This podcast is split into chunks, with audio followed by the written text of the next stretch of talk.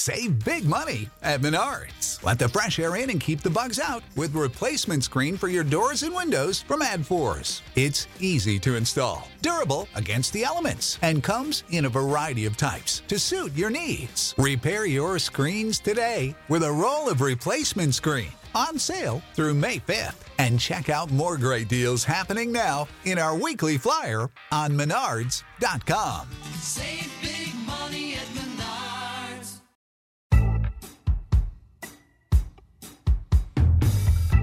Hey, everybody, you're listening to the Work For It podcast on the Makery Network. I'm Brian House. And I'm Ben Butler, and together we represent the two most important components of the maker world.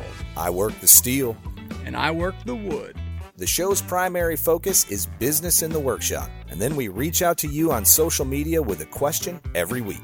We read your answers and then discuss them on the show. Follow our show on any major podcast platform and on Instagram at workforit.podcast. Or you can support us for as little as $1 a month on patreon.com forward slash work for it. Let's get on with the show. Hey, everybody, it's Brian House here for the Work For It podcast. I am joined, as always, with Benjamin Butler. How you doing, Mr. Big Ben? I am doing well. I'm doing very well. How about yourself? Well, you know, it's uh, been a busy week so far, and uh, we have. Uh, have you ever heard the expression 10 pounds of shit in a five pound sack? That usually follows uh, in, in Webster the the definition of my shop. The Benjamin Butler Company workshop.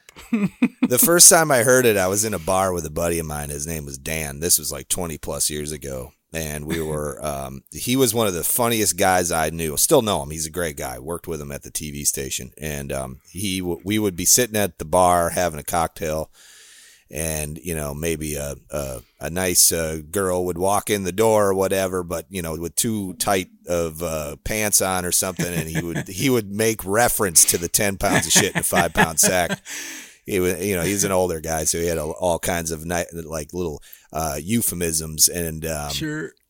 yeah, and he had this really funny way whenever he would make a mistake. This is the kind of guy he was. This is the kind of guy I aspire to be, by the way. Right. So whenever he made a mistake, he had a card in his pocket that had just the picture of a donkey on it, and it said, "I'm sorry."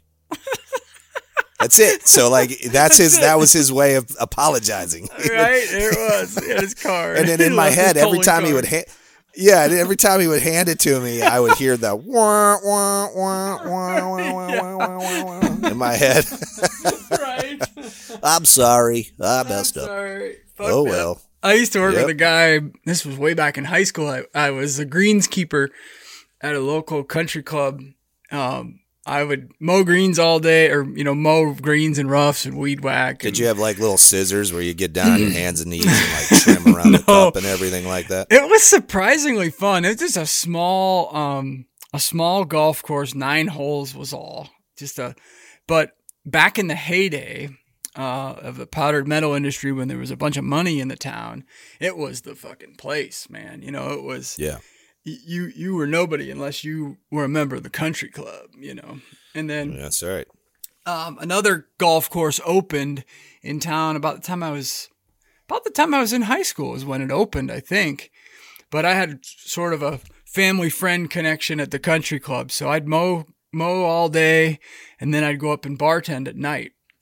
And uh, the bar had sort of an honor policy because everybody was a member, right? And so members could come in to the downstairs bar and you could grab a six pack or you know, shot in a beer and just write it down. It'd go on your on your number and you'd get it in your bill every month, right?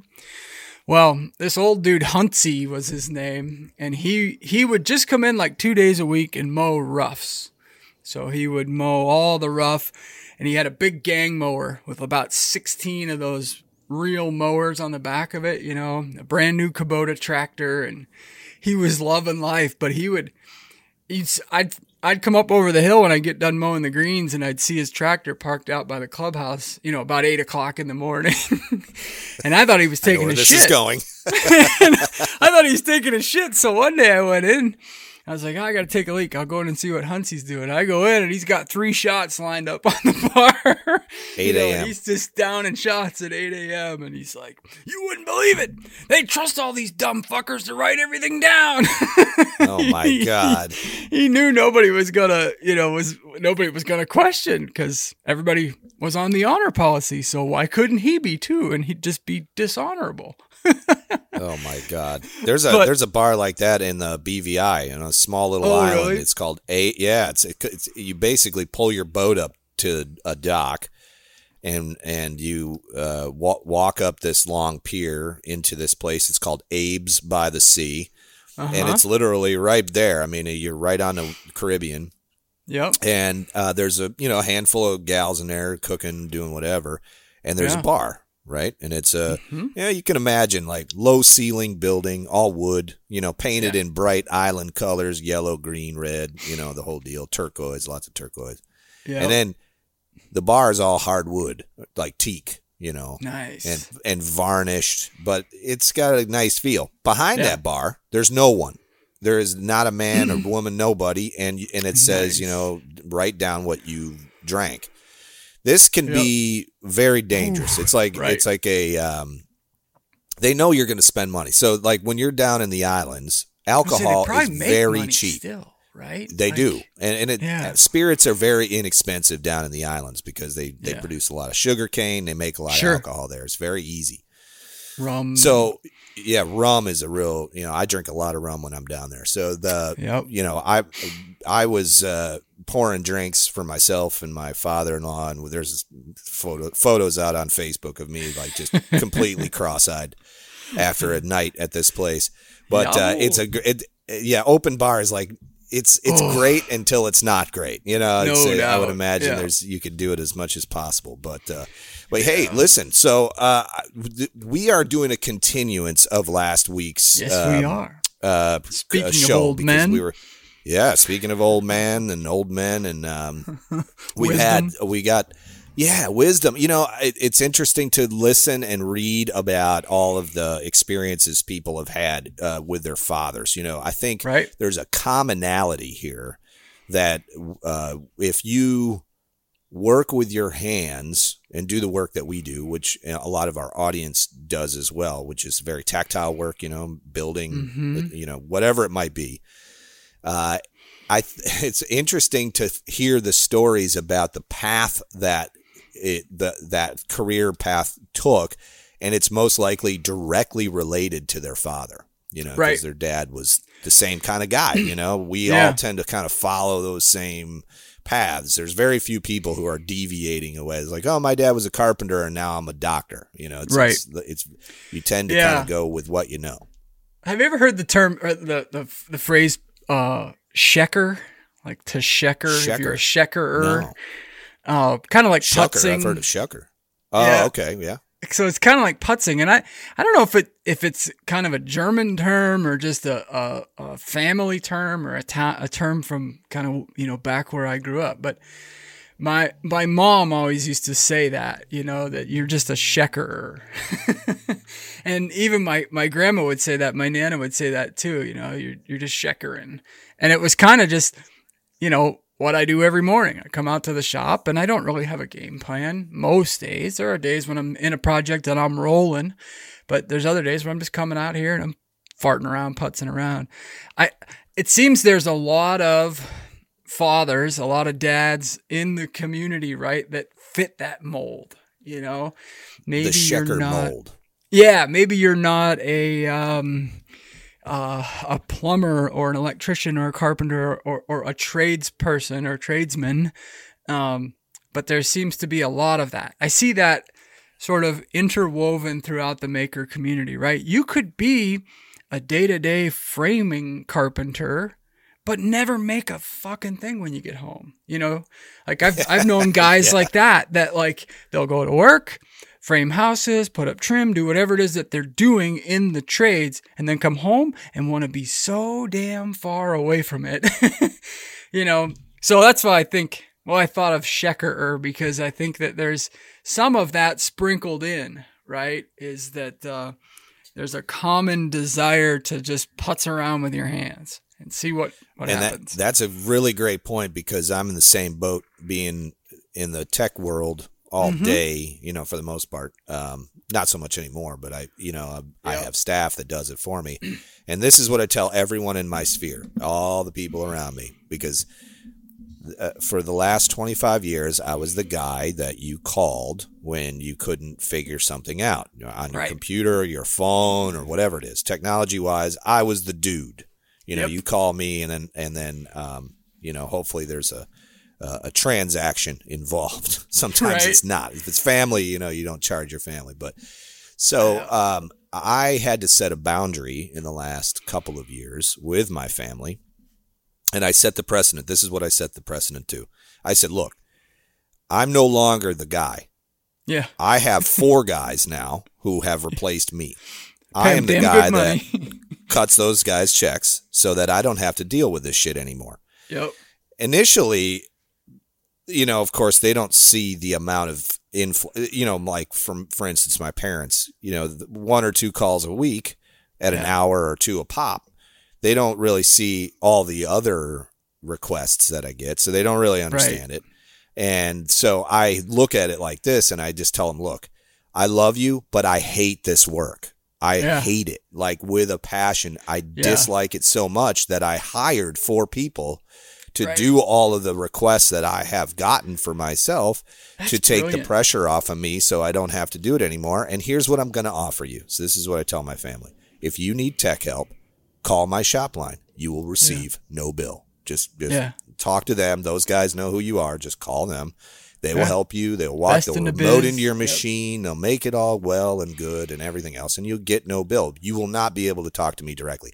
I had to tell my family, stop asking me questions about No, this that- shit because honestly, I don't want to answer them anymore. but it makes great sense. You know, there are there are times where it has created a lot of freaking tension. Um, Yeah. In in our circle, you know, I would say. Um, Do you, know, get that either same request because you're really oh, yeah. tech savvy?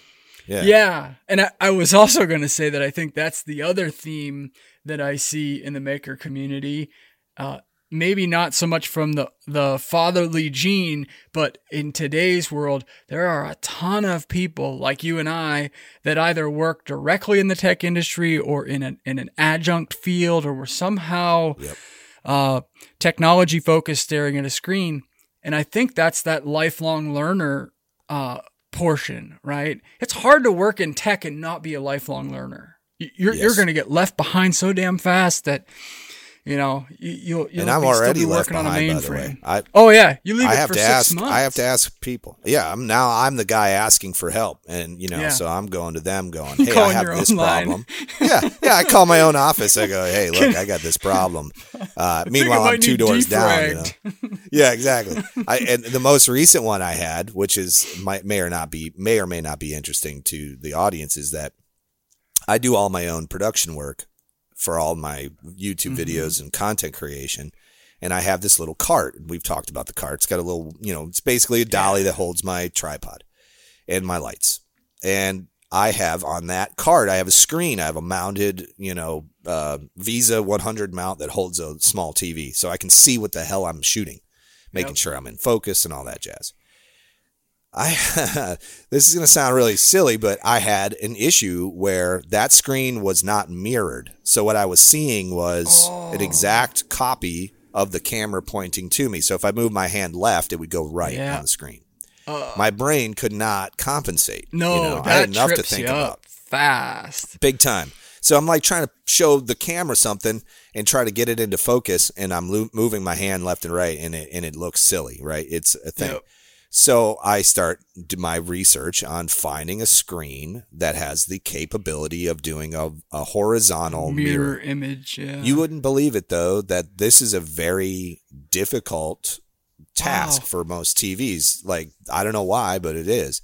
And You'd so think a um, driver or something, not a driver, but a they piece make a of box. software would do yeah, it, they right? make a box that that goes between. Like it, you Okay. fish a, uh, a HDMI cable into it, and then on the way out, it flips it.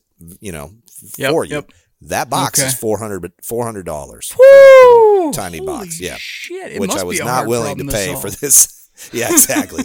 so I go to my guys and I and I'm like, you know, I I have a whole staff of people. I could just ask this question. Why am I Right. not doing that? And Yep. let them figure it out, right?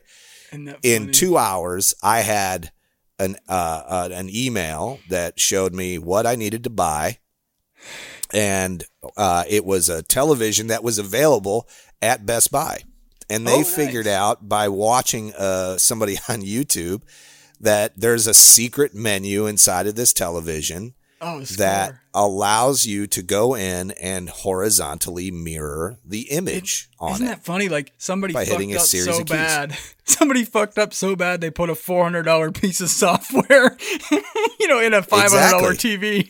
well, it's it's designed for I guess places that have like mirrored you know imagery for Sure. something. I don't really fully understand why this feature it, it exists, but it does. I would imagine And- in the filming industry, you know, it makes sense. So here, here's here's what, how they discovered it was a guy was doing exactly what I'm doing, and he Yep. needed a teleprompter. He needed a way because if I don't know if you know, a teleprompter mirrors the uh, image. Mm-hmm. Yep. It wasn't Joe The Biden, words- was it? Yeah, yeah, over over your face, and and the and everybody's going. Well, why the fuck is this so expensive to create Mm-hmm. your own teleprompter? It is extremely expensive. Same exact problem I had. And then, pixels, of course, right? It's just pixels. And in fact, here's the here's the kicker. So I had bought years ago a little tiny display that was like seven inches wide, and it had the function. It It, had did a it. button on it.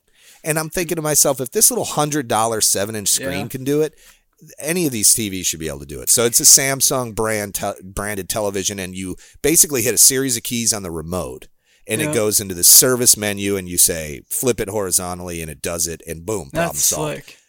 These guys wonder- had it done for me and delivered the next day, Yeah. and I had it a problem. Brilliant. You know, two hundred bucks by the way for the uh, TV No shit, that's cheap. for the whole thing. monitors It was are a so 32, 36 inch TV. Yeah, so cheap.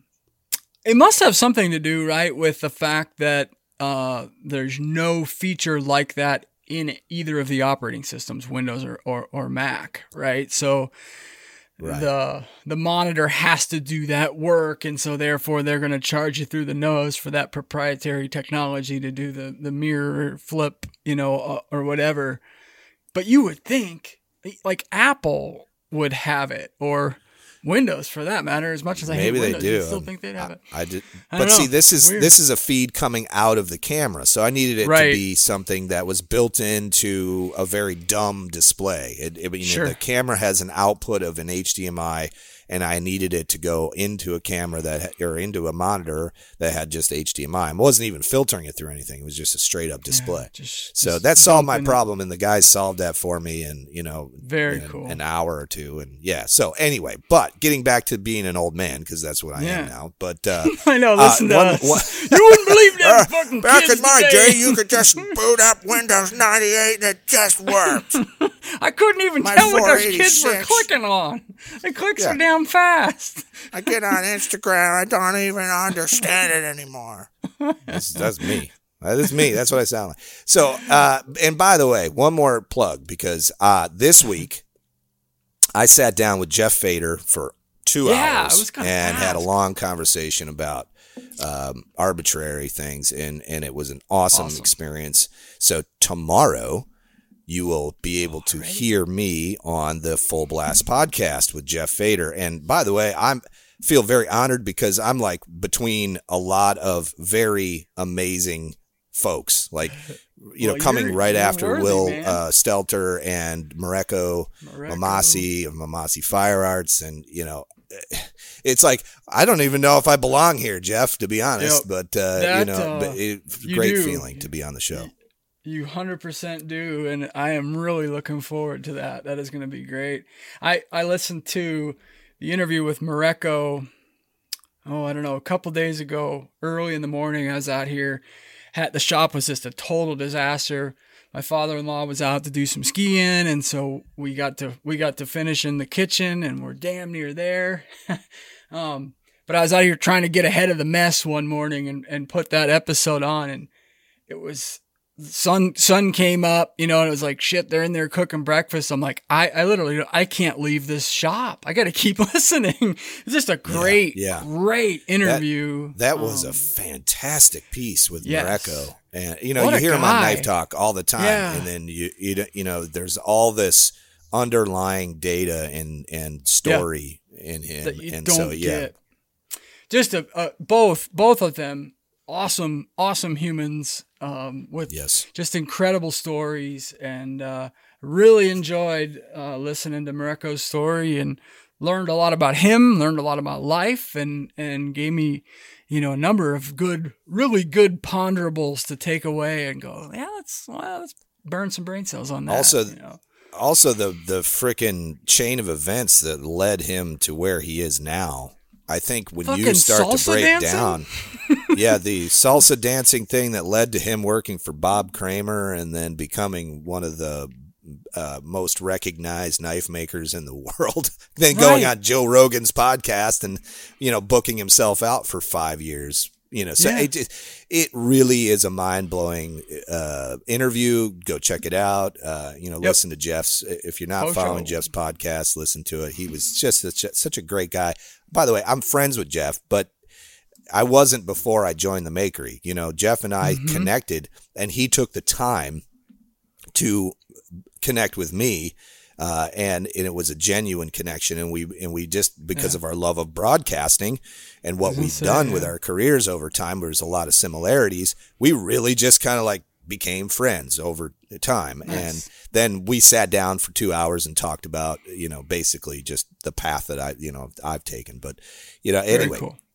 great experience being on the show. Thank you so much, Jeff, uh, for having me, and uh, go out and check it out. So, getting to this, because here here's the thing: we are uh, where where are we at? We're we're 20 minutes in already. Don't Yeah. feel like 20 minutes, but but we asked a question two weeks ago about this. You know, what did you learn from your dad? Uh, we got a ton of responses, and we couldn't get to them all. So that uh, what we decided to do was double up the week, and then you know double up the weeks and go in uh, what would you call it? Dropping the deuce, dropping the deuce Dropping the on uh, Work for It podcast, and we're going to talk about these responses because here's the reason why. Normally, I would never do this. I don't you know, a lot of times the the responses we get are pretty short and they're you know they're great and concise and everything. But in this particular case, we have gained access to all these great little pieces of advice that people have um, chosen to send to us by you know via their fathers or whatever. So I felt like eh, we can't skip skim over these. We need to we need to go into them. So uh, I'm gonna I'm gonna pull up the old Facebook link. This is Okay. from now. I have 61 comments on it. Man, Yeah. Uh, so I'm gonna just gonna go ahead and start looking through these.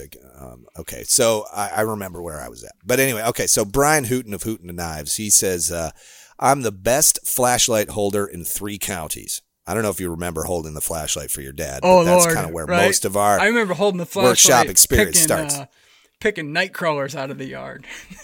there go, you go. fishing. I mean, dad, d- dad would always hand me the light because you know that's what dads do. You know, like, hey, Yep. I'm working on the truck or whatever, and then I'd stand there and you know he'd tell me where to point it, and then I'd doze off or you know uh, daydream, and he'd be like, hey, you know, yep, it's funny every time. Point it over DiResta, uh, DiResta has he often he'll often hold a flashlight in his mouth. In fact, one of his videos he made a little mouthpiece thing for his flashlight, and that's the first thing I thought of. Was like he needs a kid.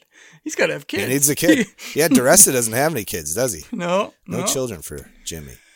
Yeah. no. Uh, I got Jonathan's hard work and determination. That's what he learned from his dad. Yep. I hey, listen, I will say that a lot of people talk a good talk about things and then I but again, we've talked about this numerous times about action is by far uh, the thing you should be looking at. In fact, um, I'll even read this comment again because I think it's so important. Daniel Bradford uh, says, Believe none of what you hear and only half of what you see. And that is the truth. I have this phrase that I use in uh, in business a lot, And it's something that I learned from a very wealthy client of mine who used to hire me to do all kinds of stuff for him and paid me a lot of money to do it. And, and he would always say to me, and I remember the first time we had the conversation, it was a little off putting, but he would say, trust but verify.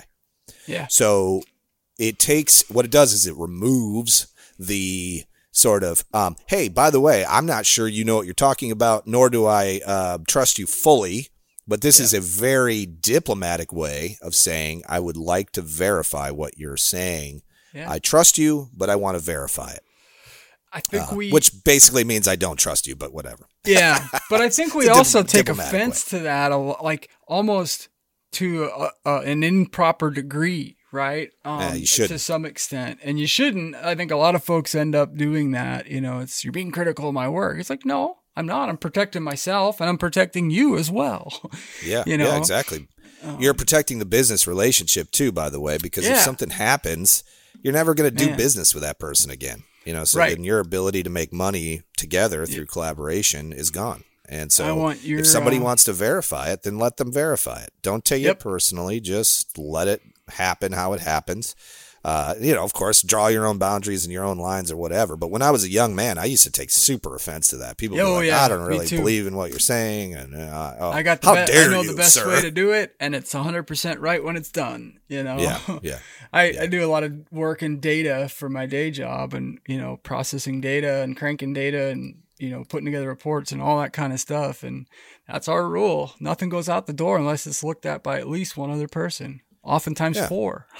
yeah, double set, double set eyes, man. Just you know, I I've now learned that I have been wrong so many times in my life about Oh, stuff Lord. that I was so sure of.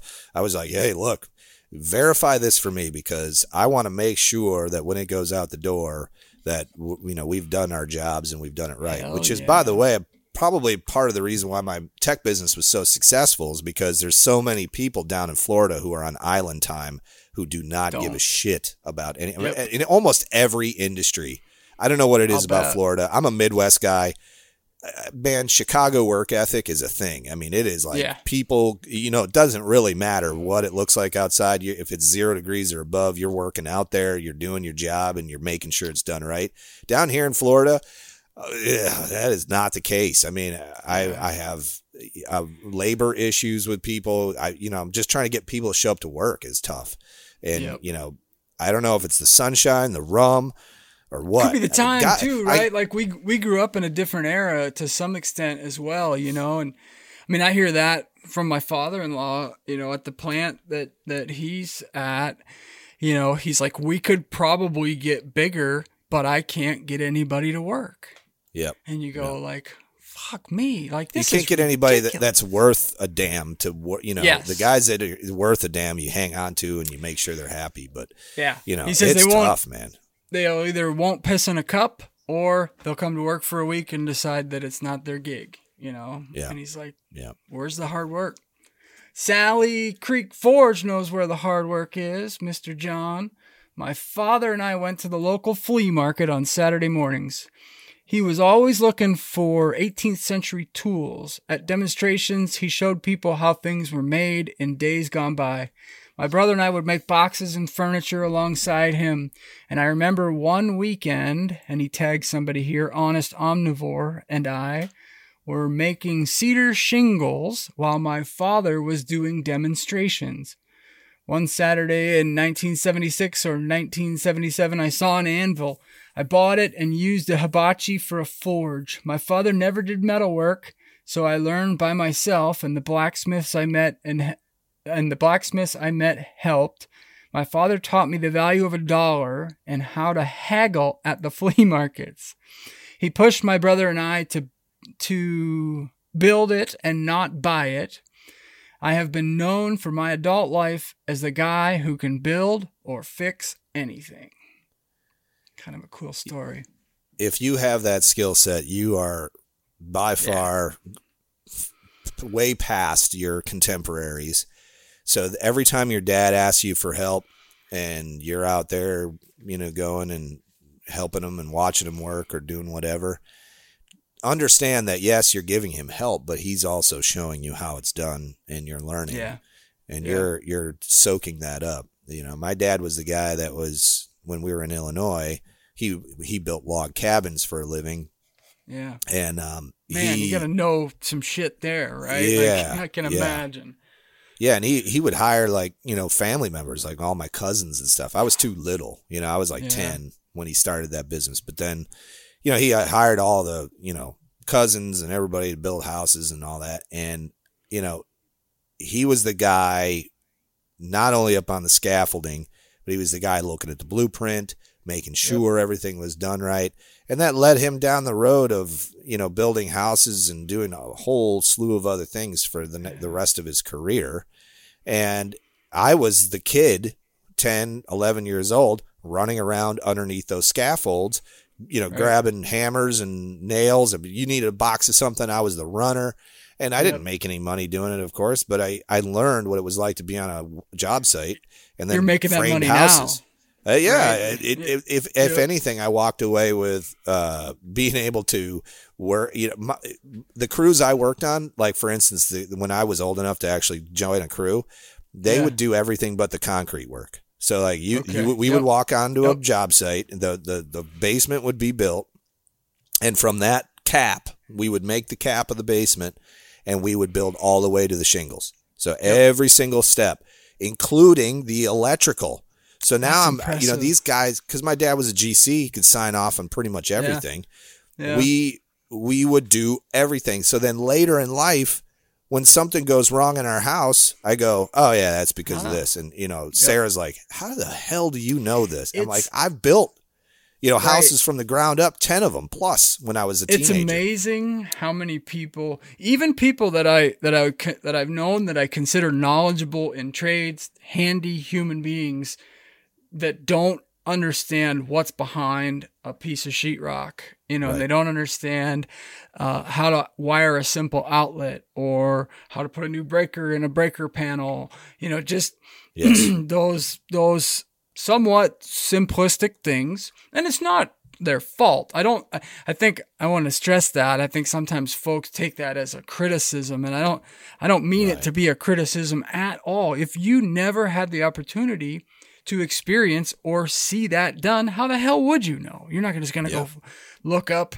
arbitrarily how to put a, pa- a breaker in a panel box no no way but it's surprising how many people don't know the guy I worked for in high school was that same way. We were soup to nuts.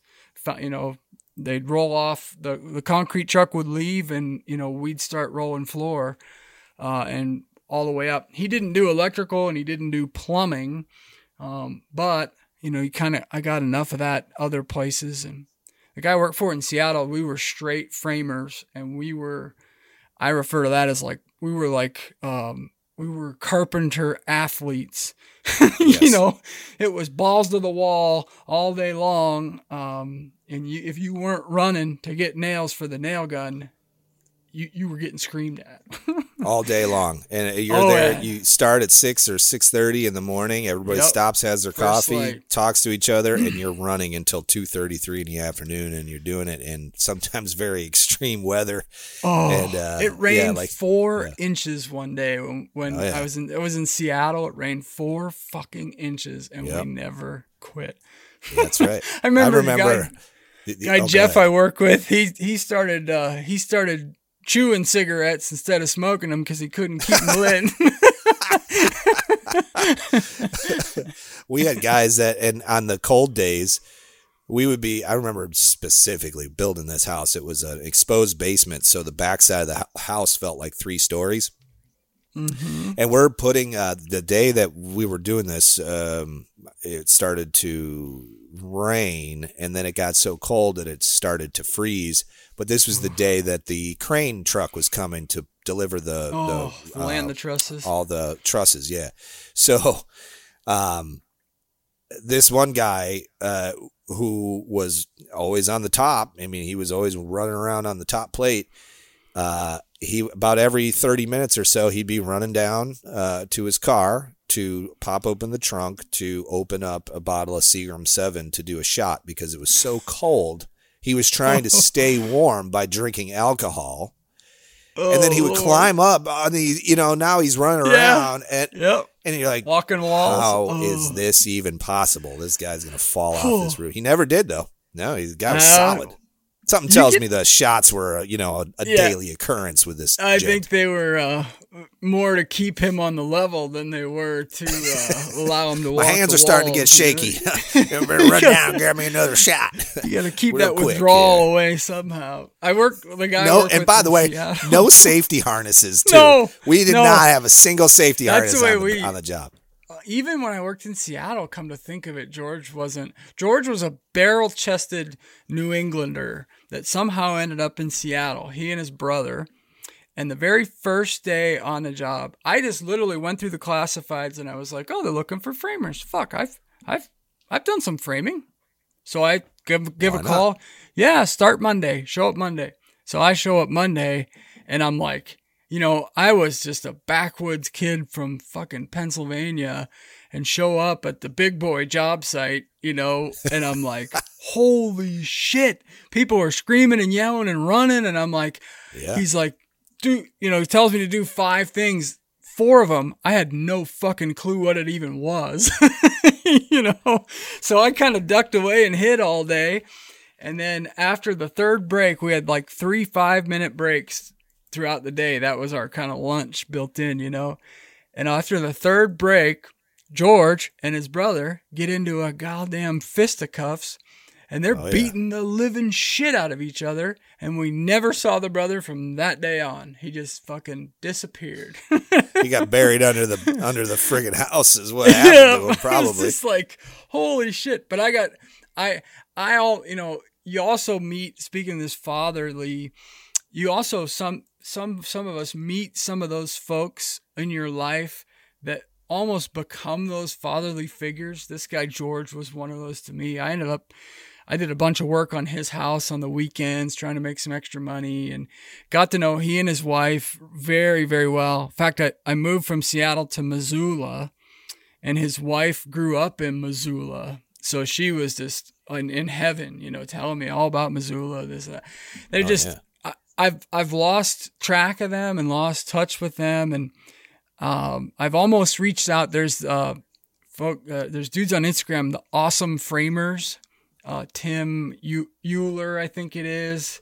They do they do some incredible framing and Instagram work, but I've almost reached out to him and just said, "Hey, do you know anything about this guy George Boulanger?" Was try to figure name? out where he is. Yeah. yeah, just see where the hell he is. I, Yeah. I can't imagine that they moved, you know, but um, yeah, I, I regret losing touch with those folks because they were really, Yeah. really good people. But You spend a lot of time with them on a job site. It's like uh, oh, similar to like a military type situation where you feel like you get really you get close uh, Yep. through a lot of hardship. I, I work for a guy, Bob Luce.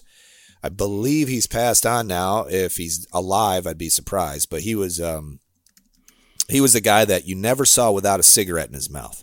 I mean, it, yep, he probably smoked three packs a day, maybe I don't know, but it was like he's probably sucked in more cigarette smoke than than air. right. I mean, it, this guy secondhand was smoke. just yeah. big- smoke oh, dude. Trust me, Uh, breathing yeah. it in. Yeah. So, uh, all right, let me get back to the. I got an- a comment here uh, from Casper Geist. Uh, Geist. Uh, he's a tattoo artist, I believe, somewhere down here in Florida. He messaged me a couple of times. He was. He said he was sort of close, but I think he's he's a few hours away.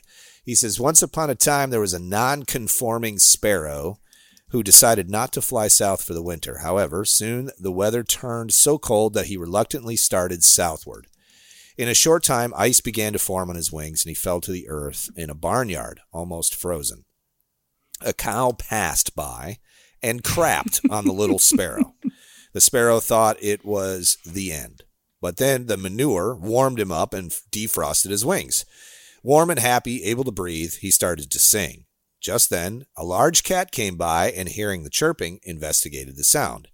The cat cleared the manure, found the chirping sparrow, and promptly ate the bird. Now, it may seem that there are no lessons here, but there are. In fact, there's three. Number one, everyone who shits on you is not necessarily your enemy. That's a good one. well, there you go. Number two, everyone who gets you out of the shit is not necessarily your friend. A hero. Yeah. And number three, if you're warm and happy, even if it's in a pile of shit, keep your mouth shut. And that's th- th- they're right there. Tons of wisdom in that comment. Uh, everyone who gets uh, shits on you is not necessarily your enemy, uh, and everyone who gets you out of shit is not necessarily your friend. And that is the truth. You have No to doubt. look at the look at the um, you know the motives of people to understand what's going on there. And I, I mean, some of the worst shit that's ever happened to me tended to be the like the biggest catalyst for Yeah. me to do better things in my life. So Yep. Well, think about that. any time you've ever changed jobs, or you know, I, I always say that like if if you're looking for a job, it's gonna happen at what you consider to be the worst time, right? Yes. because yeah, that's right before Christmas is a great time Yeah. to get laid off. Right. Like inevitably that's when it's going to happen. And, and the reality of it is that it's a perfectly normal time. It's just that the fucking stress of that monstrous change, you know, Yep. makes it seem like a bad time every time it happens. Yep. Yep. Um, it, it, it's ne- there's never a good time to lose. There's never a good time to lose your job, have a child, or start a business. So just Yep. be aware that all of those things will happen, and it will always feel like the wrong time. But you know, hey, you get through it. Yeah, you Yep. live through it. You know. Uh, Mike LaValle, I'm going to read this one and then go make sure the boys are getting dressed for school. If you Sure, no problem. Yeah, no one. problem. Yeah, anything, Mike LaValle says, anything, anything worth having requires hard work. But if you work hard enough, you can have it 100%. Absolutely. Truer words have not been spoken there. I, yeah. If it, it uh, um, eh, what else? What, how's, what's the other way I've heard it put? Is that anything worth having is difficult or something, or or anything that's Yeah. easy isn't worth having, or I don't know.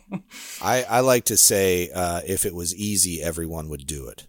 There And you go. That's why Yep. you can't Amen. you know when people uh, ask me about the things that I do or try to emulate the things I do, and in fact, we talked about this on the podcast a little bit with Jeff. Is he's like, I don't know if I would handle all that as well as you did, and I just said, you know, it. it I don't think people fully understand what the commitment looks like. Yeah. And, uh, you know, if you want to start a business, there are many, many things that have to take place in order for you to achieve. And so Yeah. I welcome competition and I think it's great. I think people that can do it will rise up and do it. And those that can't think they can and maybe they will find it one day. That's great too. But I Yep. think that's a good thing. Free markets are great. Competition's great. I love it. I think it, It motivates us all. You get fat and happy if you're com- you're uh, content, and I'm uh, all about keeping that pressure on. Lean even though mean, pressure baby. sucks and stress, it sucks. Yeah, go run and do your thing. I'll I'm I'll I'll take over here. You I'm, got her. yeah, I got it. Uh, Nahuam, uh, he's a friend of mine in Israel who I, I really appreciate. He's always on all the social medias. We're talking about engineering stuff all the time. He says, My dad taught me how to hold a hammer, how to use a screwdriver, use a wrench, and use a drill. Unfortunately, he passed away when I was 14 from cancer, and that must have been terrible. I can't even imagine losing my father at the age of 14. That must have been really tough, but he did give you all of this great uh, knowledge and he showed you how to use all those tools, which is fantastic. Uh, rest in peace, Dad. Rest in peace. Um, so, uh, Miller, uh, Miller Farewell, uh, a good friend of mine out in California. He's a Canadian transplant on the west coast of the United States. Uh, he says, My dad taught me to be inventive more by doing it than by teaching it. He was always modifying tools to do a different job. He was good at thinking up new ways of doing things. Uh, that right there, uh, again, going back to the actions thing, where we see, uh, for instance, uh, you know, the last episode, and a couple of people commented on my comment about this, is that uh, if your father wasn't around, he probably did you a favor. And when I say that, I mean he probably didn't bring.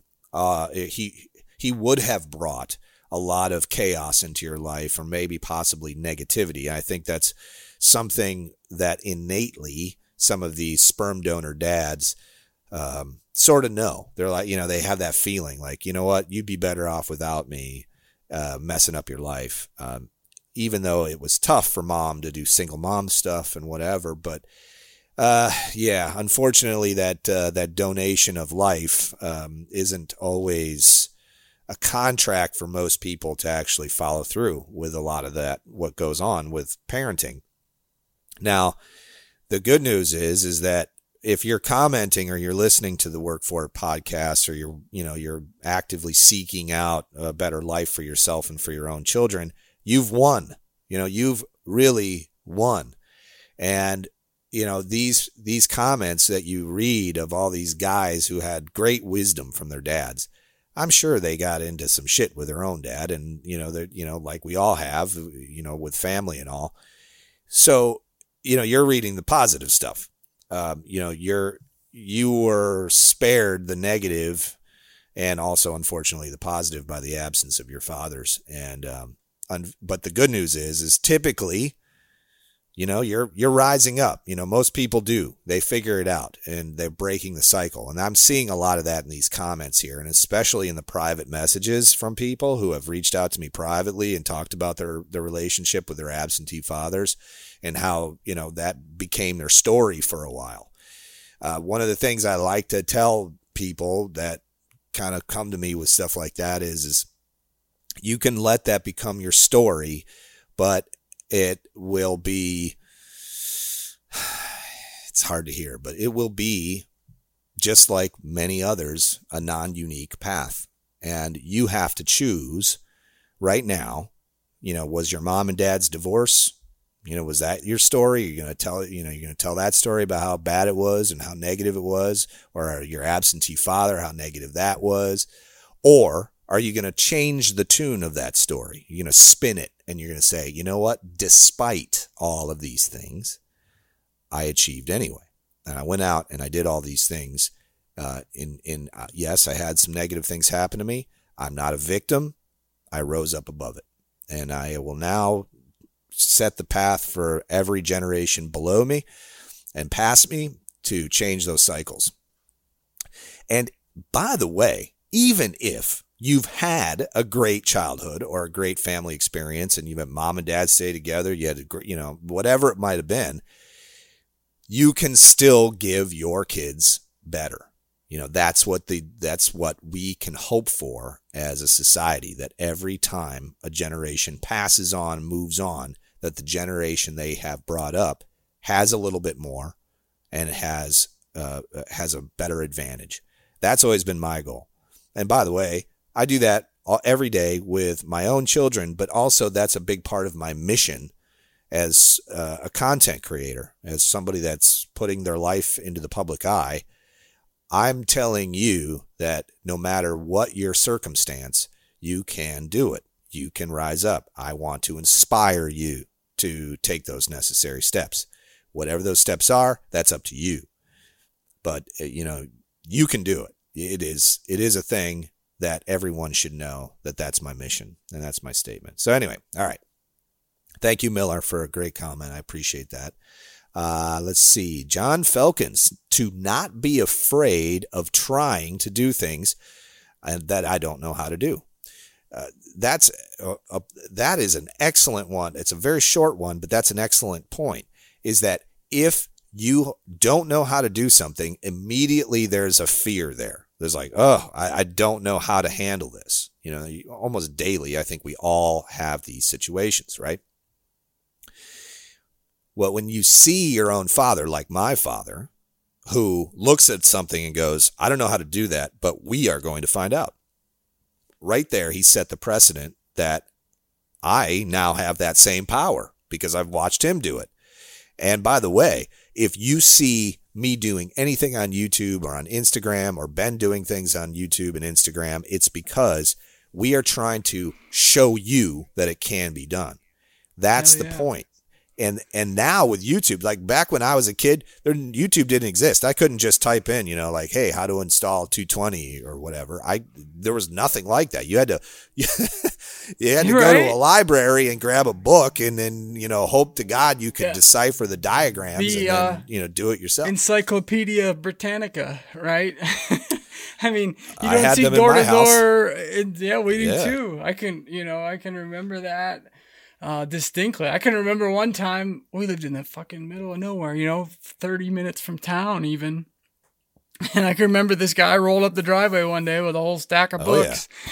Sat down at the table and somehow convinced my stepdad, like, you gotta have these things. They're, you know, your kids are gonna get straight A's. I don't think we opened those fuckers once. they looked great on But- a shelf, didn't they? It They was look a bunch great, books. Yeah. it made but you you're look so smart. right. Yeah, Yeah. you're so right. Like, if you think about now, um, the choice to not er, know it, not knowing how to do something is a choice, right? Yes. Like if you if you encounter a problem in life that can be solved with your two hands, um, you have to make a choice to not look it up, right? Like whether you notice that, whether you um, acknowledge that you're making that choice or not, you're making that choice because the world's knowledge base is there for the taking, right? You can Yeah. literally learn how to, you could learn how to fly rocket ships to Mars, you know, and land them. the the barrier for entry into just about anything now is pretty low, and you know it used to be. This low. is my argument for going to college now. Uh, and again, another very unpopular opinion is that I won't pressure my kids to go to college. I'm just not going to do it. I think Me they should. I think that college is a great experience. I had a lot of fun. I enjoyed myself. I don't know how much I took away Mm. uh, unless I mean, of course, if you want to be a lawyer, a doctor, all these requirements, you, Yeah. you have to go and follow this path. But if you're going to be like a dude like me, uh, you know, who has done whatever with his life, you know, college really wasn't a necessary Right. thing for me. However, I will say this: if I didn't go to college, I would have never gotten a job at Fox TV. I would have never really learned how to solder, and I probably Mm-hmm. would have never really started a computer repair business because I didn't really have the skills to do it. And you know, it Yeah. just, it was a lot like Mareko was saying on his com and his uh, the podcast with Jeff is that there was a lot of little things that added up to one big thing for him, which was the Yeah. push to do the things that he wanted to do. And and by the way, Mareko ended up, you know, you got to listen to it, but he ended up going and, and working for Bob Kramer, who is uh, a, a legendary World knife maker because of a college thing, like a credit thing that he wanted to go get college credit, and he ended up. You got to listen to it. Just go listen to Yeah. it. It's a fantastic say- story of path. It's great. Yeah, I, I used to say that that um that college teaches you how to learn. You know, uh, it, or or maybe a, a a way to learn, whereas high school and grade school teaches you facts, right? Very factual based Yes. knowledge. You learn your times tables and you learn how to add and subtract and multiply and all that horseshit and spelling and everything else. But then you get to college and it's that open slate. And and maybe, just maybe, you might encounter some amazing high school teacher, right? That inc- that brings that out in you as well. That Yes. leaves you enough wiggle room to go explore. I think that's more the case today than ever. You know, uh, in Boise here, um, the charter school system has grown to such an extent that there's now, you know, charter schools specifically designed, charter high schools specifically designed for a student that wants to become a computer science major. Sure. Right. And so they're getting a chance to actually uh, learn some computer science before you get to college. Right. Um, and the high school that the boys will probably go to, they have they put in an incredible robotics lab. You know, a couple years ago that these guys are going to get all kinds of robotics and computer science and hardware development, software development. So it's a whole different world now. And uh, I think if we could if we could change the education system in this country, it would literally revolutionize the world, right? I think it's going Um, to force. It's going to be forced change because the It has to be. universities now are, you know, they're expensive, and Yeah. you're, you know, I'm sitting in a stadium with ten thousand other people my age graduating at the same time from my major university in Illinois, and I'm thinking Yeah. to myself, all these fucking people are going to be fighting over the same, you know, Right. thousand jobs. You know, they're and Yep. I don't, you know, how is this going to work? Um, and but it, what it did was it put me in the same room with a lot of people who I would never have access to. I'm sitting Yeah. in front of a, you know, I, I took a, a, a, a production course and I met somebody, an executive from Fox while I was doing There that because of a, Score. because of a thing. And I was the student that stood out. I won a film uh, award and there were people in the audience that were watching those, that, um, that, uh, film, uh, um what the hell they call that? Everybody gets together and does the film thing. Anyway, Oh, Uh, Film Fest Festival. Film Fest. Yeah, I won. I won an award for you know, a music Nice. video that I made, and somebody saw that of influence and offered Yeah. me an unpaid uh, internship just to make sure that I wasn't a freaking goof, right? Right. And I would have never had that access to somebody like that, and if I didn't go to college. Yep. I will say I think it's definitely worth it, but I'm not, I would never pressure my kids to do it. I just would No. tell them if you choose not to do it, your life will probably be a little bit more difficult. Your trajectory Yeah. will be a little tougher, but it, you can most definitely work for it and do it. So um, Yeah, I'd say take time And- off, even you know, and, and that that'll be a probably a point. My my wife and I are I won't say at odds, but you know, she is very she's in education, right? She's an educator. She's a, a an assistive technology specialist, you know, that helps kiddos with special needs. You know, sure. speak, which is phenomenal. So she she sees daily the power of an educate of a portion of the education system that works because she has full control over it, right? That's magic. So she's a very big proponent of, oh yes, they will go to college. And I said, well, you know, maybe not immediately after 12th grade. What's Yeah, wrong with sure. take a year or two off? I, I ended up going back. Never in a million billion years. You ask anybody that knows me or knew me or my parents or anybody, they would never in a million years guess that I would go back and get a master's degree. you know, but I, I, went didn't know back. you had a master's degree. Yeah, I ended awesome. up going back in 09. So Okay. I was what 30 30 some years old 30 31 Sure. years old and um yeah i went back and i got a, a master's of natural resources and with a specific uh, fire wildfire ecology focus and it was the field I was in and still am in, and it you know it was it was amazing the difference when I had some experience in the field. I had a passion for that subject, Sure. and it was so flippin' easy. It was it was fun. Yeah, I think You it would be it would be fairly simple simple for me to go back to and get Oh, and finish yeah. because I was too distracted chasing girls and doing whatever I was doing Yeah, in college, keg stands, drinking, and, legs. yeah, doing stupid shit. I was definitely not um, mature enough. You know, even probably in my 30s, I wasn't mature enough. I I just needed. I was the guy that always, like my dad, always just busted into a room and made it work, and Yeah. that's. You know that you can call that stupidity, grit, whatever you want to call it, but you know I'm I'm always going to do that. That's been my mo for sure. Um, Hey, all right, well let's listen. okay. You want to go? You uh, you got one to read? Yeah, I got to run the boys to school. Actually, Okay, no problem. Yeah. we're pushing against the time here, but how do you want to?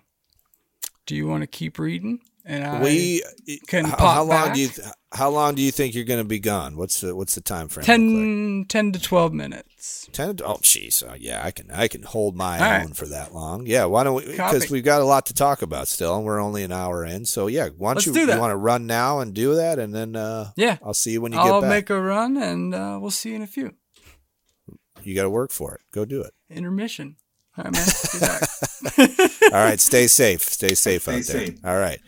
Uh, Nicole O'Hara, who, if you don't know, uh, is married to one of my favorite people on the planet, uh, uh, Mr. Uh, Dustin O'Hara from The Art of Craftsmanship. She says, uh, he taught me that fart jokes are funny at any age. He introduced me to grunge and metal and the blues and he's renovated enough old houses to make me not want to tackle a project like that. But if I had to, at least I'd know where to start. Uh, your dad sounds awesome, Nicole. Number one, that's awesome. And um, if he introduced you to all that music, that's fantastic. And the very fact that he gave you the uh, the necessary experience to know that yes, tackling an old house project is definitely not something for the for the people who don't really fully love doing that work. I've renovated a few myself, and uh, yeah, I'm I'm happy to live in a house that doesn't need a lot of maintenance right now. My mother-in-law, uh, Mrs. Sandy Aviu, she says my dad taught us the value of hard work and not sitting around waiting to be handed something you want. You have to work for it. And if at some point I would love to have her on the show to have her talk a little bit about her father. Her father was uh, a World War II veteran, took, I don't know, I think he had been shot two or three times and then went back and fought again. And then later in life, he would uh, uh, be the fire uh, chief of the firehouse in their town, their town in Pennsylvania, and he was a super interesting guy. I wish I would have known him. He passed away before my time of joining their family, but uh, super interesting stories. He sounds like the type of guy that I would have loved to hang out with, and um, she exemplifies a lot of what he has, uh, what I've heard about him anyway. So, uh, very super interesting guy.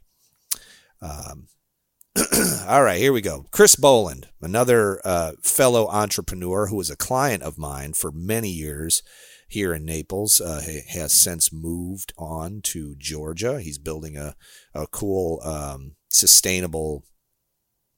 I think it's like a sustainable little area where uh, he's got a house and uh, another house connected to it that's got like an Airbnb thing going on somewhere in Georgia. And he says, uh, My dad always told me if some other idiot can do it, then you can do it.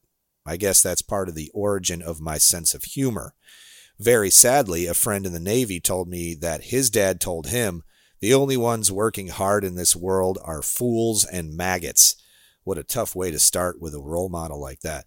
Uh, yeah, the, anybody that believes that hard work is only for people who um, uh, don't know any better is silly because uh, the, not everyone gets everything handed to them, and you, you climb up and you can from nothing you can climb up and climb the ladder and do what you need to do with your time. That's a, a a very hard thing to hear from your own father. I can only imagine that if you heard the only ones working hard in this world are fools and maggots. That's totally the opposite, in my opinion. Even the wealthy clients that I work with on a regular basis, they all work very hard. It is uh, it is a commonality amongst the successful. Uh, all right, so da, da, da, let me see here. I'm looking through our comments. More of these. Um, Mike LaValle. Oh, maybe we've reached the end here. Well, maybe that's the case. This is the end. All right. Anyway, so uh, real quick, since I Ben is off running his errands, this week was a uh, a crazy week for us both uh, so far. Uh, we've also got some changes coming up with the way the podcast will be delivered. I don't think you'll see any changes in regards to the way that you will see it. I think it's just more changes on our side. But um, one of the things that uh, I wanted to talk about some of the experiences that I've had in my shop this week. One really cool thing is right before the end of the year last year, I ordered a laser uh, etching machine, 50 watt fiber laser. I consulted with Craig Lockwood over at the um, Chop Knives and uh, Knife Talk because he too purchased one. And I had never really thought this is kind of how interesting this is. Like, this is how uh, incestual we be we have become here at the makery because you know one guy does one thing and then you know you see everybody else kind of like oh hey i want to do that too which i, I really love by the way because that just shows how much alike we all are uh, but um, Craig orders one. He it sits in freaking customs for like two months. He gets it, and the, the freaking board pops on him. And there's a whole long story that goes along with that. If you listen to some episodes way back uh, from Knife Talk, he describes what the problem was. And uh, I too experienced the same problem, except when I got my machine, it actually worked. My machine sat in customs for two months and then was shipped back to China. When you buy a laser cutter or a laser uh, etching machine, from uh, anything from China. Here's some things you need to know. Now, I am getting a solid education on importing goods from China because I'm looking into uh, starting to remove some of the supply chain problems I've had with motors and VFDs. So I want to import them from China. And so when you go on, like, say, Alibaba or AliExpress or any of these places, you can see a plethora of all these different items for sale. I mean, literally anything you can dream up uh, in China is made there and they will ship it to you. And it seems a little sketchy at first. So you always want to work with vendors that have good re- reviews and ratings. That's something that you, you know, pay a little extra. You know, don't go for the cheapest of everything. So I find this laser cutter. I consult with Craig. He tells me what he bought, blah, blah, blah. I find it. Um, I don't want to pull the trigger because it's a lot of money. And um, I'm thinking, eh, what am I going to use this thing for? I, I don't really know. I'm thinking like I could etch my logo on my knives. Maybe I could put part numbers on parts or something, you know, but, and I always see like TR Maker. He's, he's got one. He's always doing cool shit with it. and I'm thinking, all right, I got a little bit of money to spend. Now, when you run a business at the end of the year in December, you're looking at your numbers. You're looking at like how much money you have in your coffers. Hopefully, you've got some profit there. I mean, that's the, the whole point of this, right? Is that you're going to have some money left over at the end of the year. And I had about five grand. And I was like, yeah, you know, if I let the government tax me on those dollars, I'm going to pay like 30 some percent uh, to the tax man on that money. Corporate tax is um, is a beast. So Sarah says, "Well, why don't you, you know, why don't you spend some of this money and upgrade some of the shit in your shop, you know, that you need?" And that's the whole point of the taxation system in the United States. I don't know what it's like outside of the U.S., but a lot of people complain and bitch about, you know, the tax system. Um, my argument for the tax system and corporate taxes in specific are they're forcing me through advantages, tax advantages, to reinvest in my business. Now, if I reinvest in my business, that means that I can hire more employees and the economy thrives and so on, so on, so on, right? If they didn't tax me on that money, I would just take the money out of my business, pay myself that money, and I'd be that much closer to retirement, which doesn't help the system. It doesn't it doesn't really fully help the economy. I apologize. My throat is like out of control because of the um, you have a red tide bloom uh, off the coast, and my shop is like real close to the beach. anyway, so uh, anyhow, so I take this five thousand dollars. I'm like shopping around. Uh, you know, I need a few things. I cannot come up with a way to spend five k. And then I think the laser etcher would be uh, about that amount. And I find one on in AliExpress or Alibaba or wherever, and uh, you know, basically have a discourse with the people who are selling it. I want to make sure they speak English and all that stuff in case there's a problem. And uh, I wire them the money, and it's about thirty nine hundred bucks to get a fifty watt fiber laser uh, delivered to your door from China, and then you also now have to tax yourself. Uh, the DHL or whoever the importer is uh, will send you a uh, send you a, uh, a, a a, a bill for the, the fees, the import fees, which I now have discovered. If you import anything from China, the dollar amount on the ticket adds up and then you pay that and then you will tack on an additional 30% is about the number that I've come up with in, in a roundabout way. That's what I've discovered. It's about a 30% import fee. Now, of course, there's an advantage if you buy more and you, you know, whatever.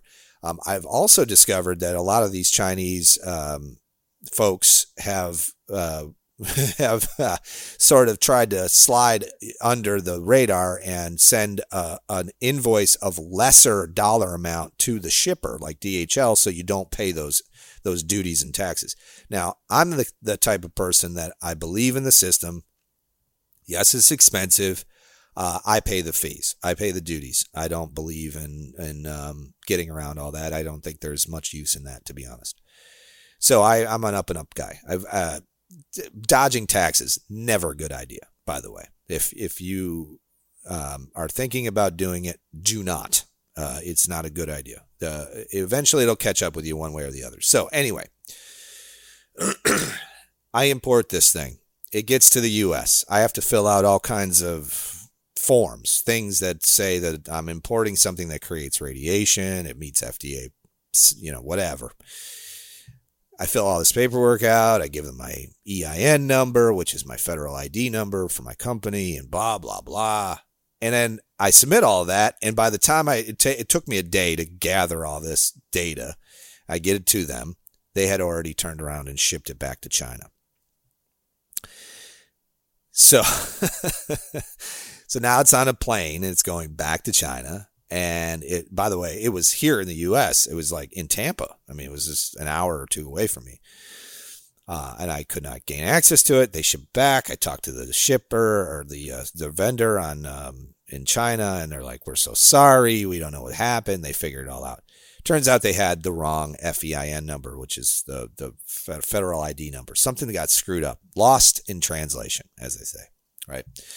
So um, they told me that they would be willing to ship it back to me and no at no cost. So they did that. And then it sat in customs again.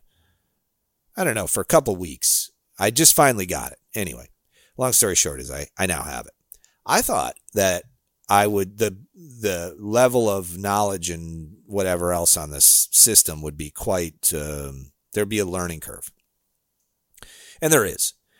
But with the help of YouTube and a lot of very helpful people on the internet, I was able to etch my first logo or whatever in within hours. I mean, I had the machine plugged in and running, and it. Uh, I started etching things right away. So, by the way, I've like etched all kinds of shit in my shop. It's really fun to use.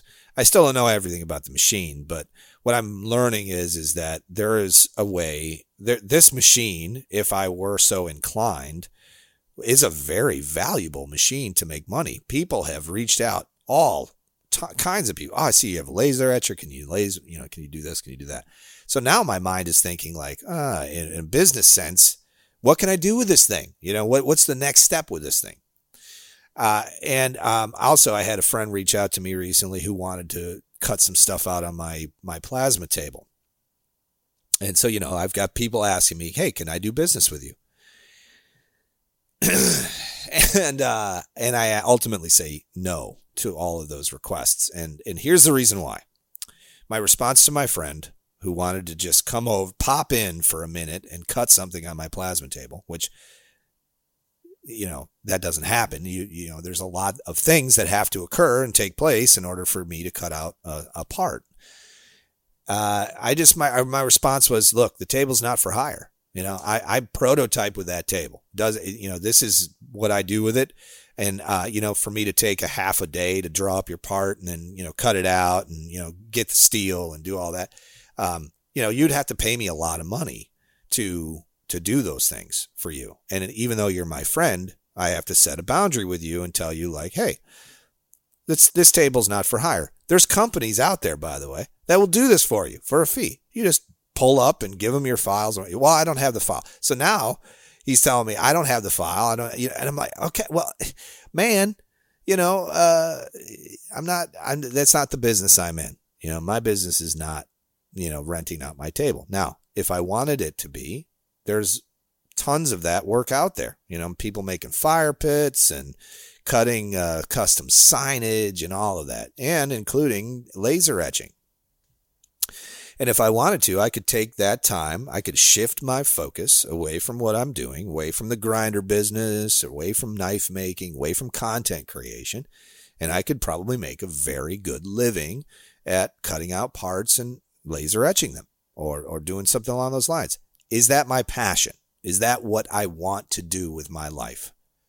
Fuck no, it is not. That is not what I want to do. And I am in a unique position that uh, you know my life has led me to where I am right now that I can say no to those types of things because money does not dictate my decisions. so um, anyway, what I guess my point is of saying this is that if you decide that you have a business idea that you want to do something with your time, that you want to make money with your time, or you want to focus and shift focus and take risks and start a business, I'm going to challenge you to think in this way. Don't look at it like if I do X, I'm going to make Y dollars. Don't look at it like that. That's only one piece of the, the, the part of this, one piece of this component. the first question you have to ask yourself is when things are going really bad and I don't have anything and I'm I'm struggling, will I want to be doing this work? That's the question. So you have to ask yourself that. Uh, do I want to stand at a laser etcher and just put parts in it, hit print, parts in it, print, parts in it? Do you want to do that all day long? Probably not. Do you want to cut parts out on a CNC plasma table? Probably not. What do you want to do with your time? I know what I want to do with my time, and it took a long time to achieve that level of understanding for myself. I want to be somebody who inspires others. That's step one. I think I'm doing that. I'd like my reach to be a little wider. I'd like it to be bigger. And step two, I want to bring American manufacturing back. I want us to start making things again in this country. And, and here's the reason why. If we're making things in this country again, good quality things, right? Good things, we will all thrive. We will all achieve bigger and better lives if we can bring American manufacturing back. I'm not one of those guys that's going to go, I won't buy anything unless it's made in America. Because you know what? If I bought this laser cutter in America and it was made here, it'd be like 20 grand, not five. I the barrier for entry that's impossible. I would just have to not do it, and then you know I could not achieve my goal. Well, what I can do is I can utilize these lower quality goods now, build an economy based around it, and then tell you that I did it, show you that I did it, and use that as a means to springboard your inspiration to do the same. Uh, Jeff on the full full blast podcast was asking me, what exactly are your feelings about these people who are copying your work and trying to do the exact same things you're doing? My first question is, my first statement on that is, it annoys the shit out of me when people don't have their own original ideas. There's not that many out there anymore. If you have an idea, you should at least change it enough so that it's not as recognizable. But I do appreciate the fact that they're trying something and they're doing something with their time. There's so many people out there that are not. They're just flowing. They're on the lazy river, man. They got their, you know, they got their their inflatable and they're just letting the river take them wherever they want. And that's okay too. That's not my path, yeah. but that's okay. Now, if I see these guys doing this and it's truly their passion, and, and there's one guy in particular, by the way, his name is Richard Beck, and it's his passion. I can fucking tell it's his passion. He's not doing it for the money. He's, I mean, of course, money is a part of it. He's, he wants to make side business. He wants to do his thing, but he truly loves making grinders and making forges and doing forge burners and all these things that he does. Uh, by the way, I'll plug his website. Um, I don't know exactly what it's called or the address, but if you just type in Beck's Armory, I think it's Beck's Armory LLC, you'll find him.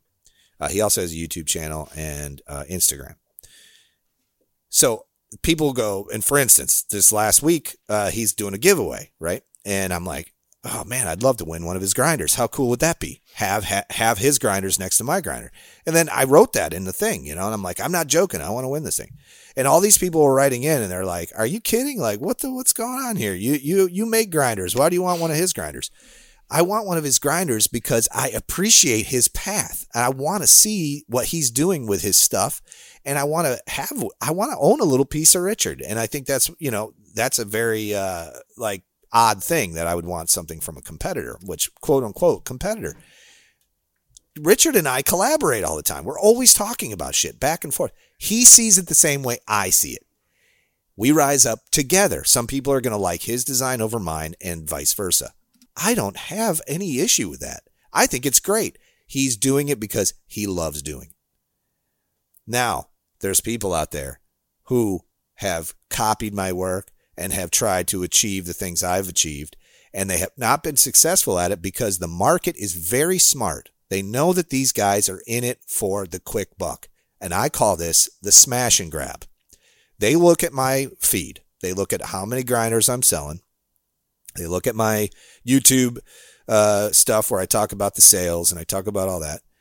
And they go, I could do that. I have access to a laser cutter. I'm smart. I can do fusion. I can do CAD and I'm going to, I'm going to compete with Brian. I'm going to make, you know, I'm going to sell twice as many. Here's the thing. If you don't fully love it, but you just love the money, business now, and, and it probably was this way 20 years ago, but now it's even, even more prevalent.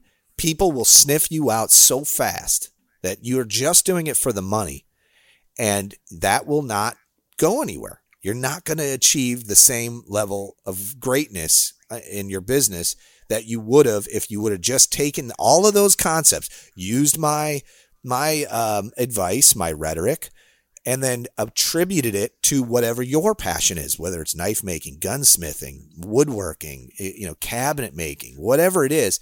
Take all the things I'm telling you, find that one thing that you can't stop thinking about, and take all of that advice and rhetoric and all that action and dump it into that and do that. Because I can only make, in my lifetime, I'm only going to perfect probably five machines. That's all I can do. I'm not going to probably be able to do more than that. Hope maybe one day I'll have a staff and I'll be able to have uh, on staff uh, engineers and designers that'll be able to do this work or whatever. But my goal isn't always to sit here and generate uh, uh, commerce. My bigger goal, the, the true goal for me, is to inspire you to find your passion, your purpose, and then take all of my ideas and concepts and apply it to that. And then build your empire using me as a sort of a as a mouthpiece, as an, an inspiration piece, whatever it might be, and achieve and go. And then in five years, come back to me and say, Brian, we did half a million in revenue this year because you pushed me to do it. And whatever you were doing or selling or making, that's arbitrary in my mind. I, I, it was the fact that you heard and saw us doing it and then went, I can do that too.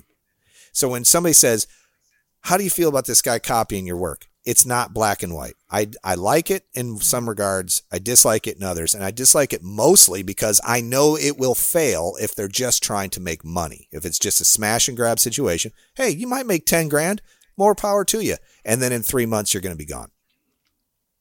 Instead, find that purpose and passion and turn 10 months or $10,000 into 10, 20, 30 years of a professional career and do that yeah. instead. Making so. money, I'm, I'm back. Hey, Ben, Ben is back, baby. what up? Uh, making money on the internet is easy, right? But building a career on the internet, or whether yes. it's selling things on the internet or uh, creating content on the internet or anything, you know, any of these things like that, uh, actually making a full time job, earn a living, put diapers on your kid money you know, yep. fucking YouTube money takes uh, a whole different beast, right? And I, and I would, you know, kind of to your point, like I would agree, like anybody can make a few bucks on the internet. It, it really ain't that flipping hard, you know. Can I um, give you a window into why I decided to partner with you on this podcast? Because sure. I, I, think yeah, you should know. I think you should know this. Yeah. So you reached yeah. out. You reached out to me initially and said like, "Hey, man, I'm listening to your podcast. I really like it." Uh, yeah. and, and it was kind of a long message on Instagram. Yeah. I have a habit and, yeah. And then I, uh, I'm a, I'm a brevity guy, as you know, I, I don't yeah. type that much, but so, uh, I, I saw what you were saying and then I went and looked into your feed. You know, I just looked at like a handful of your content. Mm-hmm. And then I looked at your followership and I looked at your, you know, uh, interactions with your, the people that you're on with. And, and I was like, man, almost instantaneously, I knew you were going to be my co-host. Like before I even t- spoke with you, you know, nice. because I could see that you did it and you loved doing it. Yeah. It, it, it, was there wasn't like a dollar attributed to it or a money thing or whatever. No. It was like you really enjoyed it. Like you you saw yeah. this work as work that you could probably do for free. You know. Yeah. And um, right then and there, I had made, you know, I, I, obviously still needed to, you know, have you on the show yeah. and, you know, mm-hmm. vet you a little bit. Sure. Uh, but uh, that was the reason. And it was very clear, you know, and I think, by the way, that's a big reason why you have all these these uh, uh, sponsorships, these people that are approaching you, because they te- they can see the same thing I saw, and a lot Mm-hmm. of and then the big reason why you see all the um, now the engagement on your feed from all the people who work with me. They're doing the same thing. They're looking and going, Ben is a quality human being doing the things he loves doing, and he's fucking inspiring to watch. Oh, so Appreciate that. yeah, dude, that's the reason. Yeah. And so, by the way, you and I, you know, the the whole wood and steel thing, we're closer than you think in regards Yeah. to what we do. It's just different materials. It's that kind of energy that you bring to the table that I appreciate, and I wouldn't want to give the audience the impression that I would partner with somebody on a project unless I fully believed in their ability to carry it out. You know, Yeah. fully. Yeah. Anyway. Yeah, it, I, I, you're 100 percent right. I, I would, and in fact, I've, I've thought about that. You know, um, we often make it about more followers, more followers, more subscribers. Quite literally, the only reason I want more of that is because I could have more interaction with people. Right? You can Is that I inspire more people. Yeah. Yep. And now, and, and it almost pisses me off that it's become all about quote engagement, right? That YouTube and Instagram now is measuring engagement and it's not measuring views and horseshit like that because now they're getting to the heart and fucking soul of why the real people do it. Right. And I, not Yeah. real people, but you know, why a good number of us truly do it. We do it to build a community of people that are like minded, that are energized by change, that are energized by doing things, um, and all of those uh, attributes that we seek out and try to inspire in people.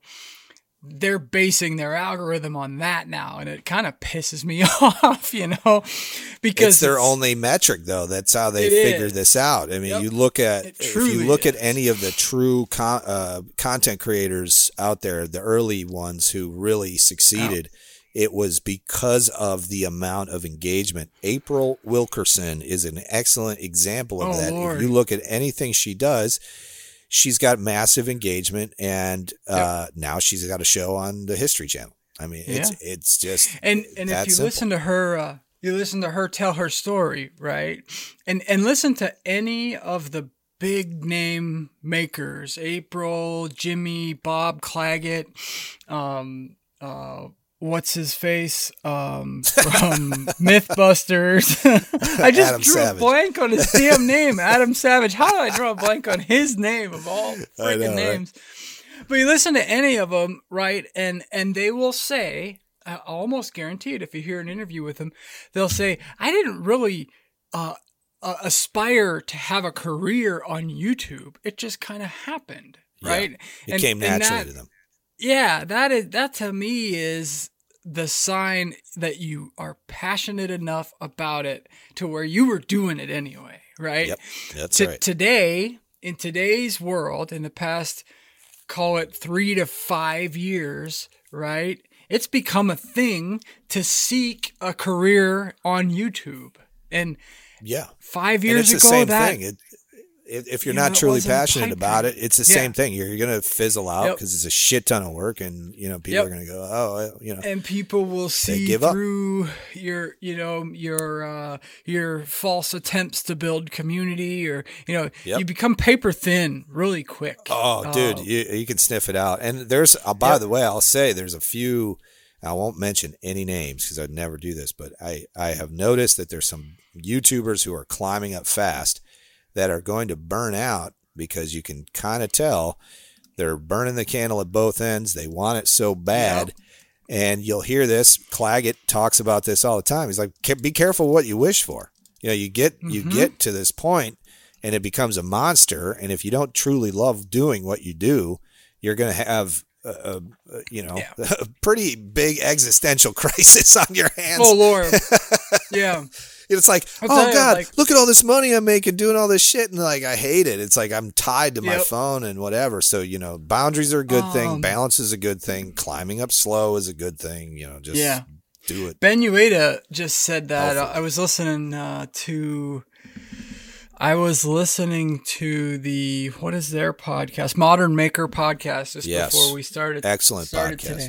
Great show, yeah, really is. Um, very similar people. You know, the three of them are Yes. um, very design focused, modern focused, and it's kind of neat. Ben Uyeda, to me, he is a fascinating man. You know, he really just is. like you talk about somebody that knows enough to be damn dangerous in just about everything. That guy is it.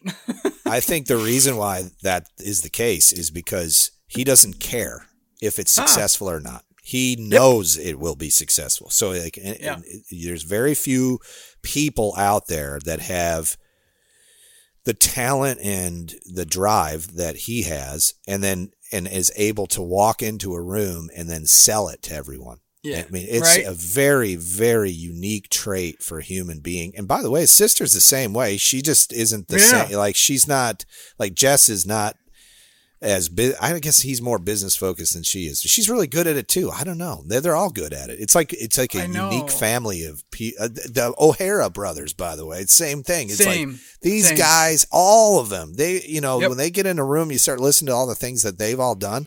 You're like, geez, Lord. man, they could have a Yep. reality show. By the way, not to change the subject, but there's this reality show. I think it's on Hulu called Buried by the Bernards. I don't know if you've seen Oh. this. No. Oh, Oh. it's so good. It's like if you can imagine, it's an African American family who owns a funeral home. And I think it's like somewhere in like Tennessee. Well, that or- sounds hilarious. Oh my God, there's so many characters. It's reality TV, and there's so many fucking great characters in there. If you're looking for something new to watch, Buried by Mm-hmm. the Bernards, Nice. it's great. Oh, it's great. Oh, oh, Mm. I can't even tell you how great it is. You just got to go watch it. It's so so good. I think it's on Hulu. You can watch on Hulu. But anyway, I um, I had to out. interject that real quick. But uh, but okay, Oh, so hey, listen, Ben.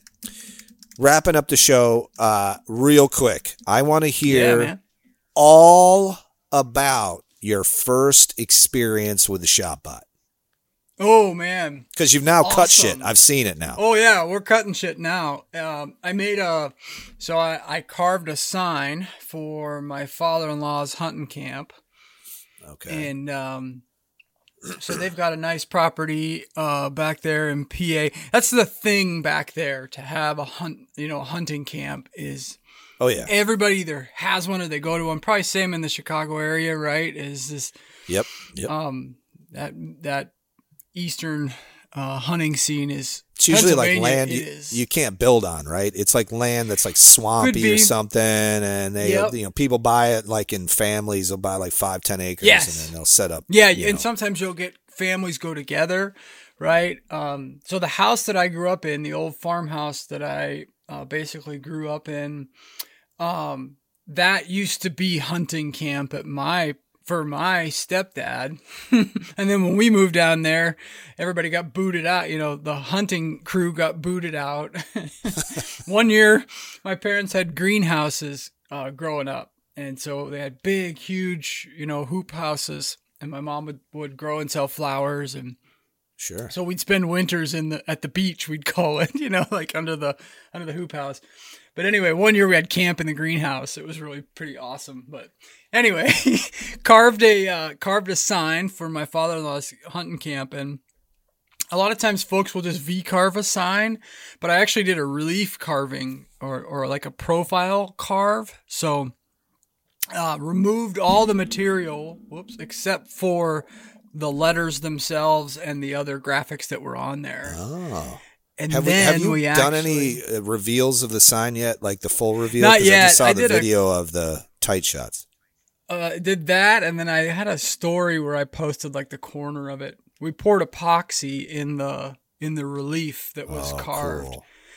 and uh, it's like this mixture of like a grayish mahogany with some you know uh, silvery shiny flecks in it. It is it's pretty cool. I gotta Yeah. run it through the drum sander today, and then that'll be. I, I was pissed because the epoxy didn't set up hard enough that night to where I could Yeah. run it through the sander the next morning because he was leaving. So I'm Oh gonna have shit! to ship it yeah. to him. yeah, yeah, yeah. But I'll, I'll tell you, I I'll give you the very short synopsis of um, s- similar to what we've been talking about. I was paralyzed by a fear of doing something wrong initially to an extent, you know, and it's like just start cutting things. That's all you got to do. Put a piece of wood on there and cut Yeah. it. See what Just happens. You're not gonna. Yeah. You're not gonna. What I did with the it. laser, the laser etcher. Yeah. I just threw a saw blade down, the old saw blade, and just Mm-hmm. started shooting laser beams at it. And I think being, you know, being someone who likes to create content and likes to create meaningful and unique content, I was also sort of paralyzed by, well, I, I can't just cut my fucking name out. like, yeah, you can. Just yes, cut you your can. fucking you name should. out. of course, you, You know? should. In fact, that should be a Like- rule. you do that right? first. Like, just Yeah.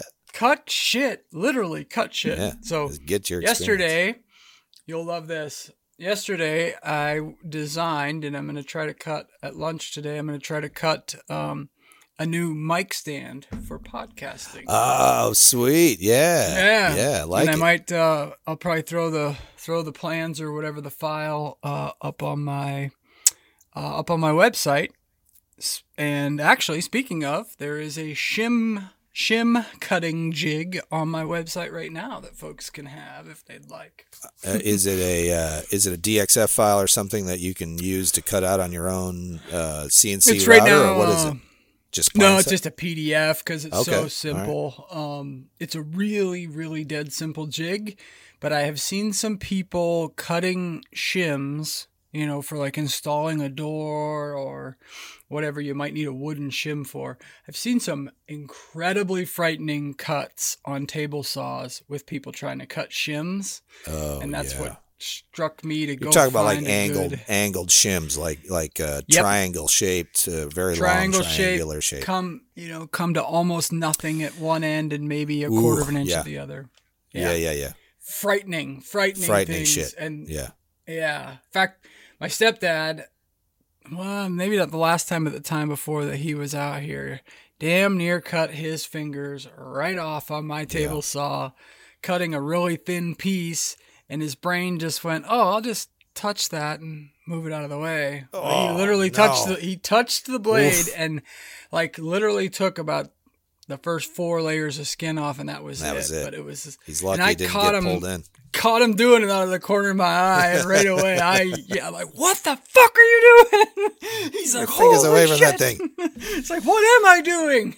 Some days I, I'm surprised I still have all my digits. To be honest, I've done too. some stupid shit myself. you do uh, that mindless stuff when you spend a lot of time in the shop. when you get too comfortable with your tools. That's what happens. Yeah, Yep, be yep. very friggin' careful. So uh, Never forget that. But yeah, starting to put some more plans out there on my site. So, but be a lot of freebies before I get to where I'm worthy of any kind of money. So Gotcha. stay tuned for that. Fantastic. Well, all right. Listen, I'm going to wrap the you? show up. Oh, oh, well, you know, I'm I'm Really knee quick. deep in real quick. I'm real knee deep in uh, Generation Four uh, release.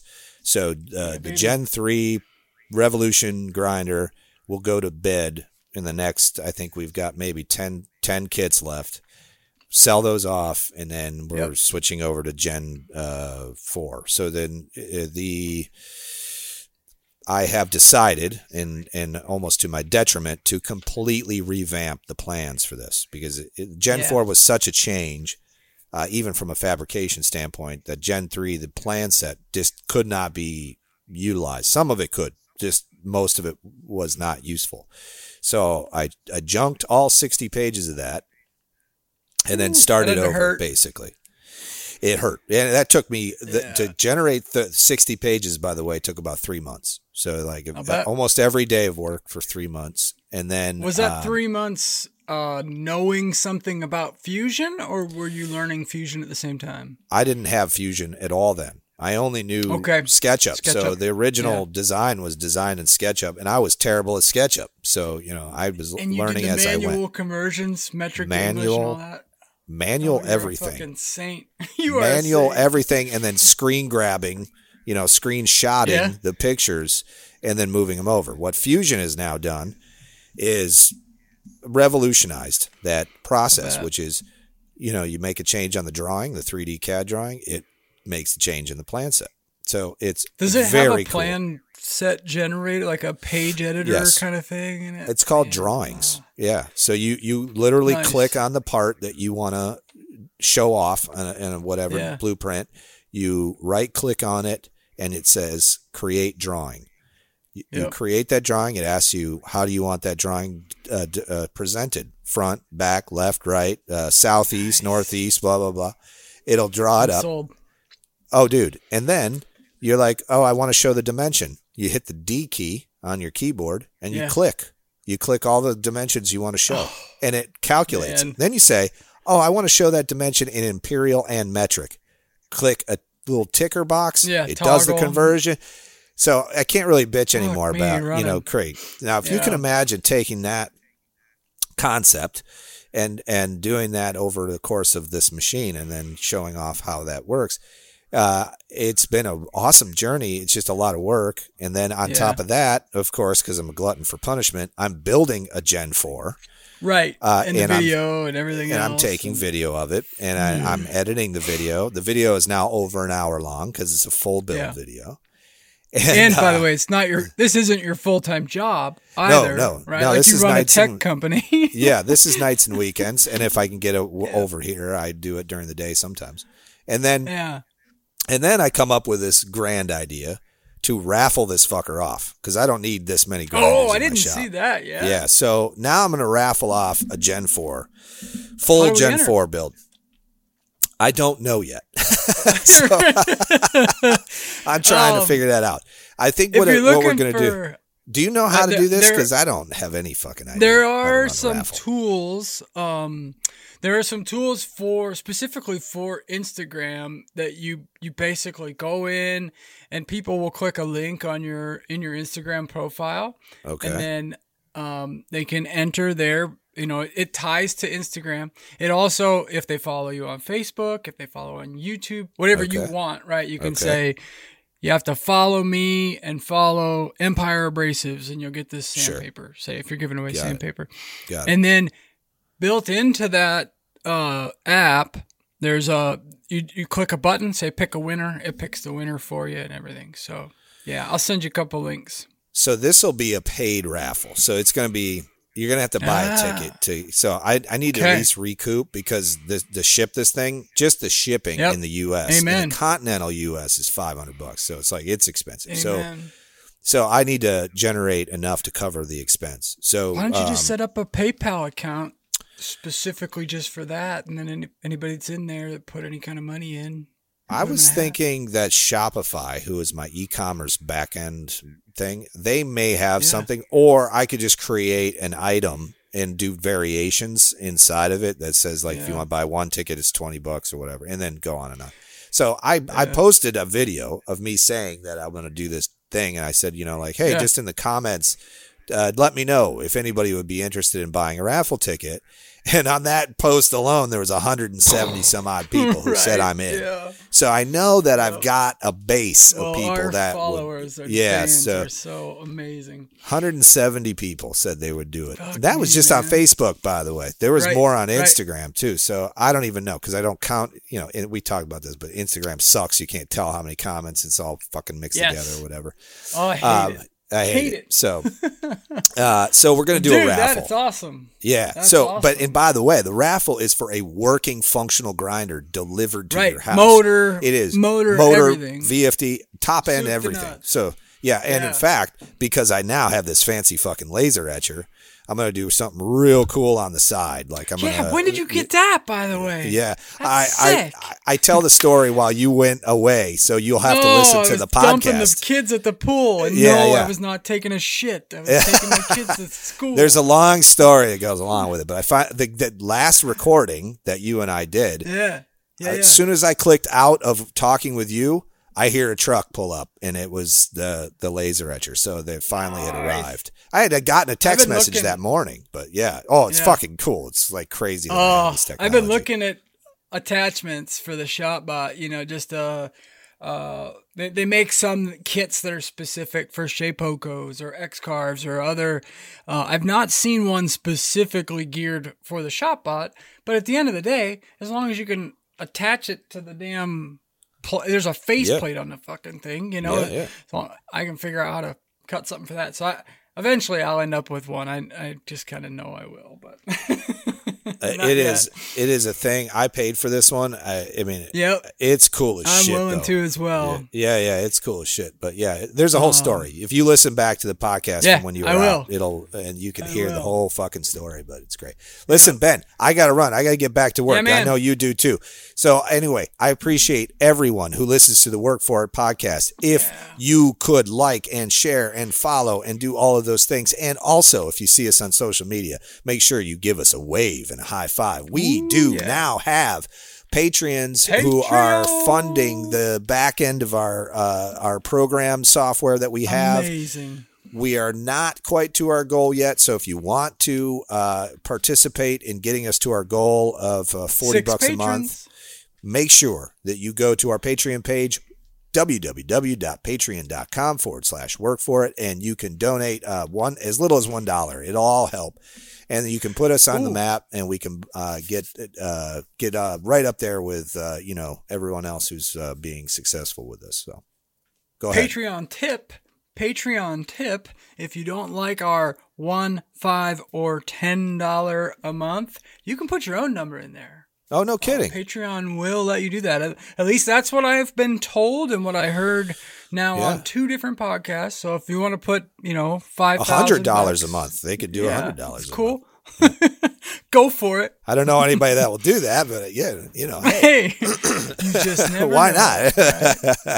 and uh, as always, our sponsors. Thank you so much to Empire Abrasives. There's links down in the, Yeah. the show notes. Uh, we've got Empire Abrasives. We've got um, ISO Tunes, and uh, I don't know. We've got other sponsors. I can't Right. remember now because I'm too Uh, old. Isotunes, Empire Abrasives, and Who one else? more. Oh, uh, Key Nutrients, the the the Key hydration Nutrients. drink. Yeah, Key Nutrients.